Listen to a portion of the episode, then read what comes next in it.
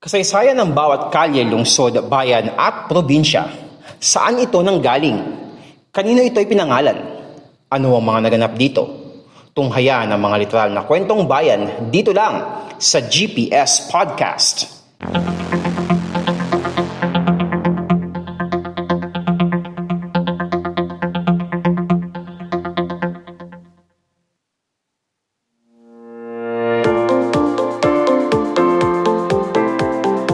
Ito ang podcast show na literal na kwentong bayan, ang GPS Podcast.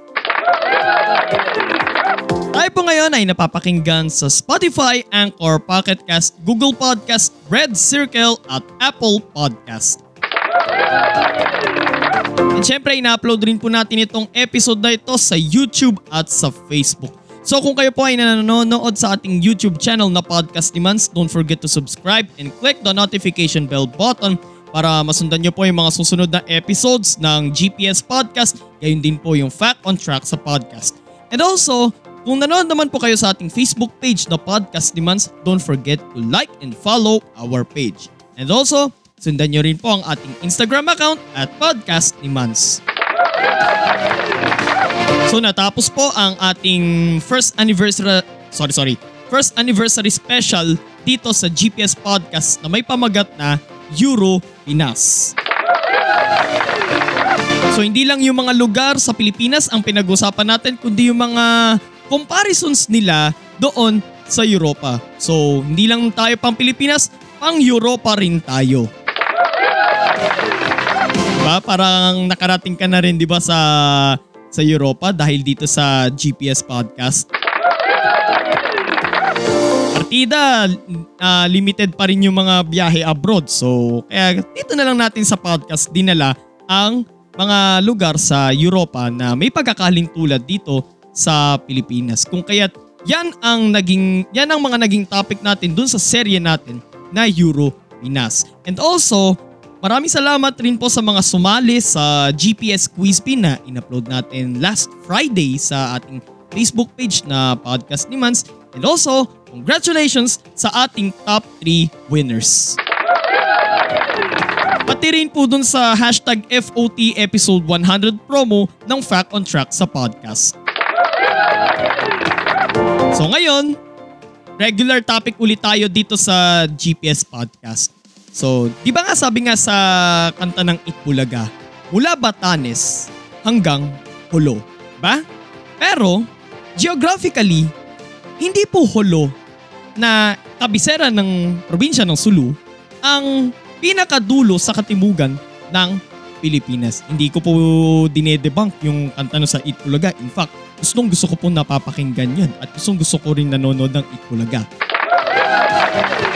Okay? Pero geographically, hindi po Holo ang pinakadulo sa katimugan ng Pilipinas. Kundi, ang pag-uusapan natin ngayon dito, ang probinsya ng Tawi-Tawi.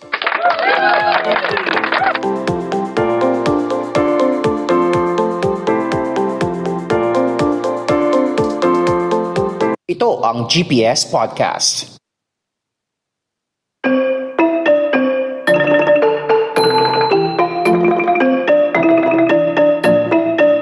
Matatagpuan sa pinakadulong bahagi ng bansa ah, na, sa Katimugan ang lalawigan ng Tawi-Tawi. Bahagi ito ng Sulu Archipelago na binubuo ng mga lalawigan ng Basilan, Sulu at Tawi-Tawi at bahagi rin ng rehiyon ng Bangsamoro, Bangsamoro Autonomous Region in Muslim Mindanao o BARP. Sa hilaga ng lalawigan ang Sulu Sea, sa northeast naman ang lalawigan ng Sulu at sa katimugan naman ang Celebes Sea. Samantala, ang pinakadulong isla sa lalawigan at sa buong Pilipinas na Panguan Island ay matatagpuan 50 kilometers mula sa kalapit nitong isla ng Borneo na bahagi ng State of Sabah sa bansang Malaysia. Kasi yung isla ng Borneo kasi tatlong bansa ang nagahati doon which is yung Brunei, yung eastern part ng Malaysia and yung Indonesia. Yung pagkakalam ko yung Kalimantan provinces doon. So tuloy tayo. May lawak na 3,626.55 square kilometers ang probinsya ng Tawi-Tawi. As of 2020 census ng Philippine Statistics Authority, Nasa 440,276 ang kabuuang populasyon ng Tawi-Tawi. Nahati sa dalawang daan at tatlong barangay sa labing isang munisipalidad ang lalawigan ng Tawi-Tawi. Karamihan sa mga nakatira sa Tawi-Tawi ay nabibilang sa mga grupong Sama, Tausug at Badyaw. Sama Badyaw at Tausug ang mga pangunahing di- dialekto sa lalawigan. Pangingisdang pangunahing ikinabubuhay ng mga taga-Tawi-Tawi. Halos lahat ng residente ng lalawigan ay mga Muslim.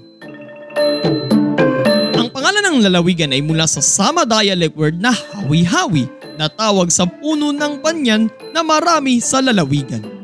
Nang dumating ang mga Kastila, dito tinawag ang isla na Tawi-Tawi with the U o Tavi-Tavi. Tinirhan ang bahagi ng Tawi-Tawi mula 6810 BC hanggang 3190 BC.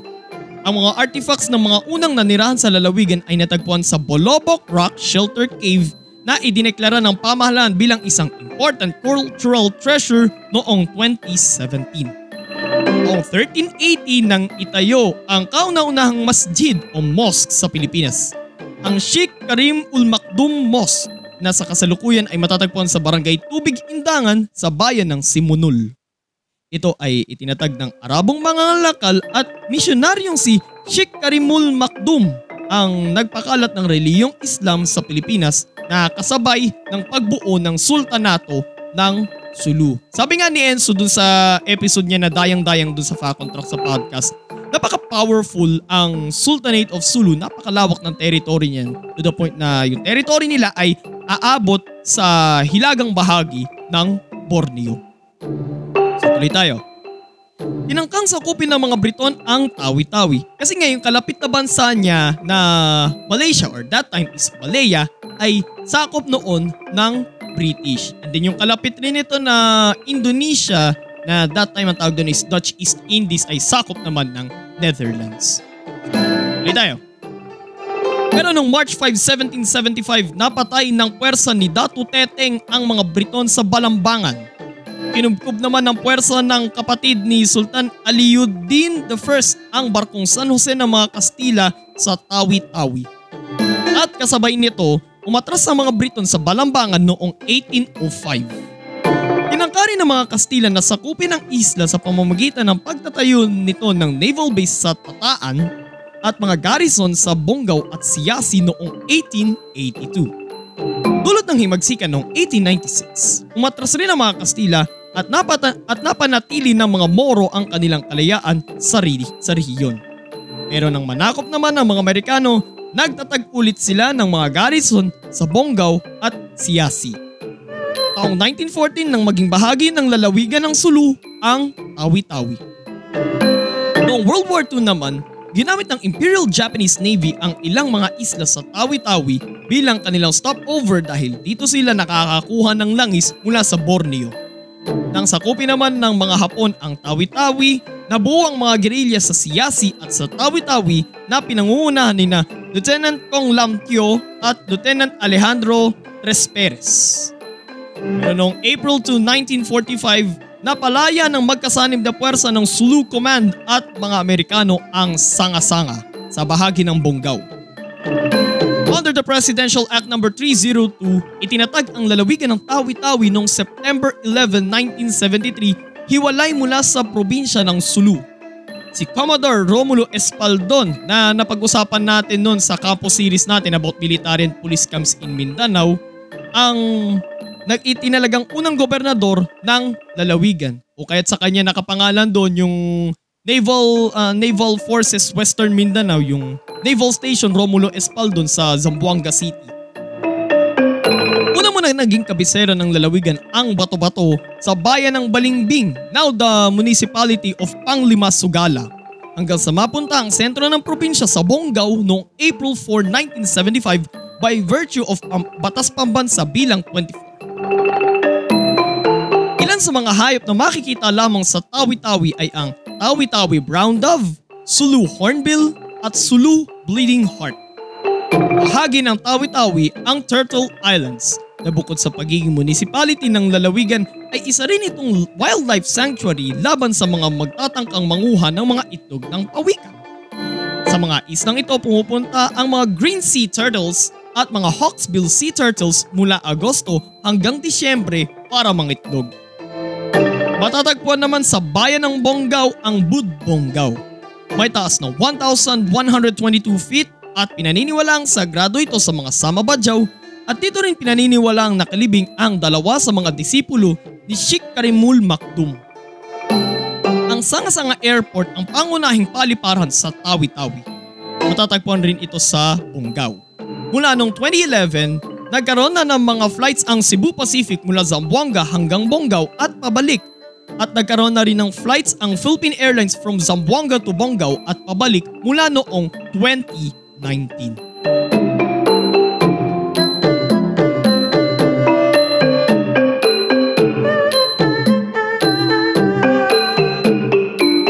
GPS Podcast.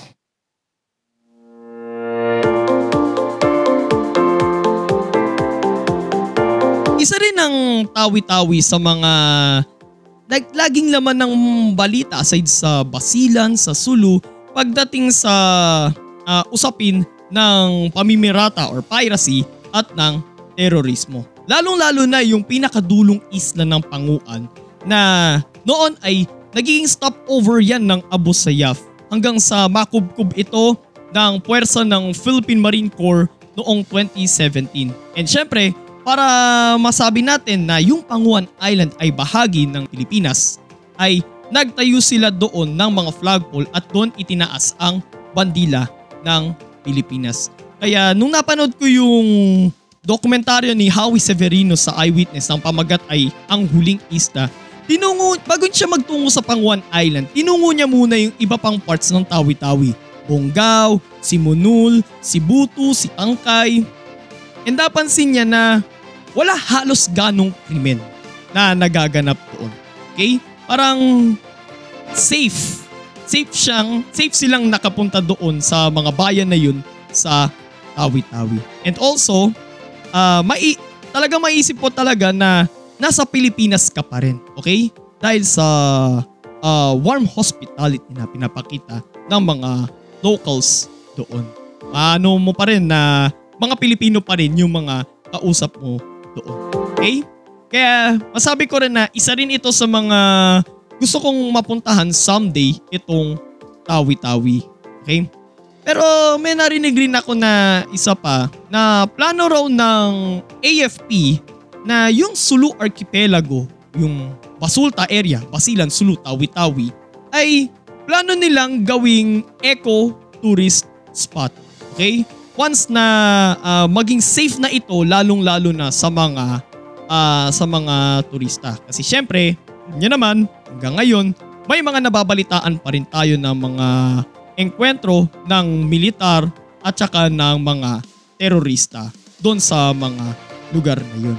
Pero syempre, hanggat maaari, mapapanatili pa rin mapapanatili pa rin ng ating mga kasundaluhan ang security, ang safety doon sa mga lugar na yun.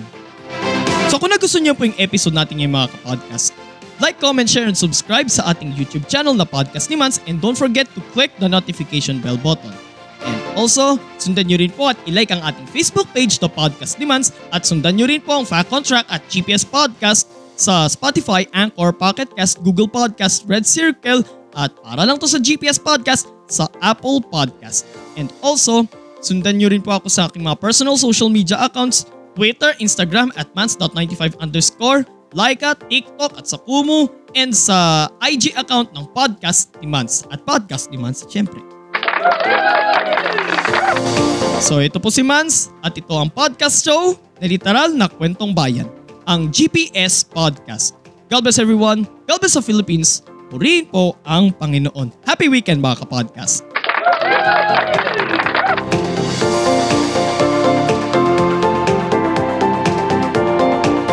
At yan ang isa na namang makabuluhang kwentuhan dito lang sa GPS Podcast. Pakinggan ang GPS Podcast sa Spotify, Anchor, Google Podcast, Apple Podcast, Red Circle, at Pocket Cast. At mag-subscribe sa podcast ni Mans sa Facebook, Instagram, Twitter, YouTube, Kumu, Laika, at TikTok. Walang chismisan, kwentuhan lang.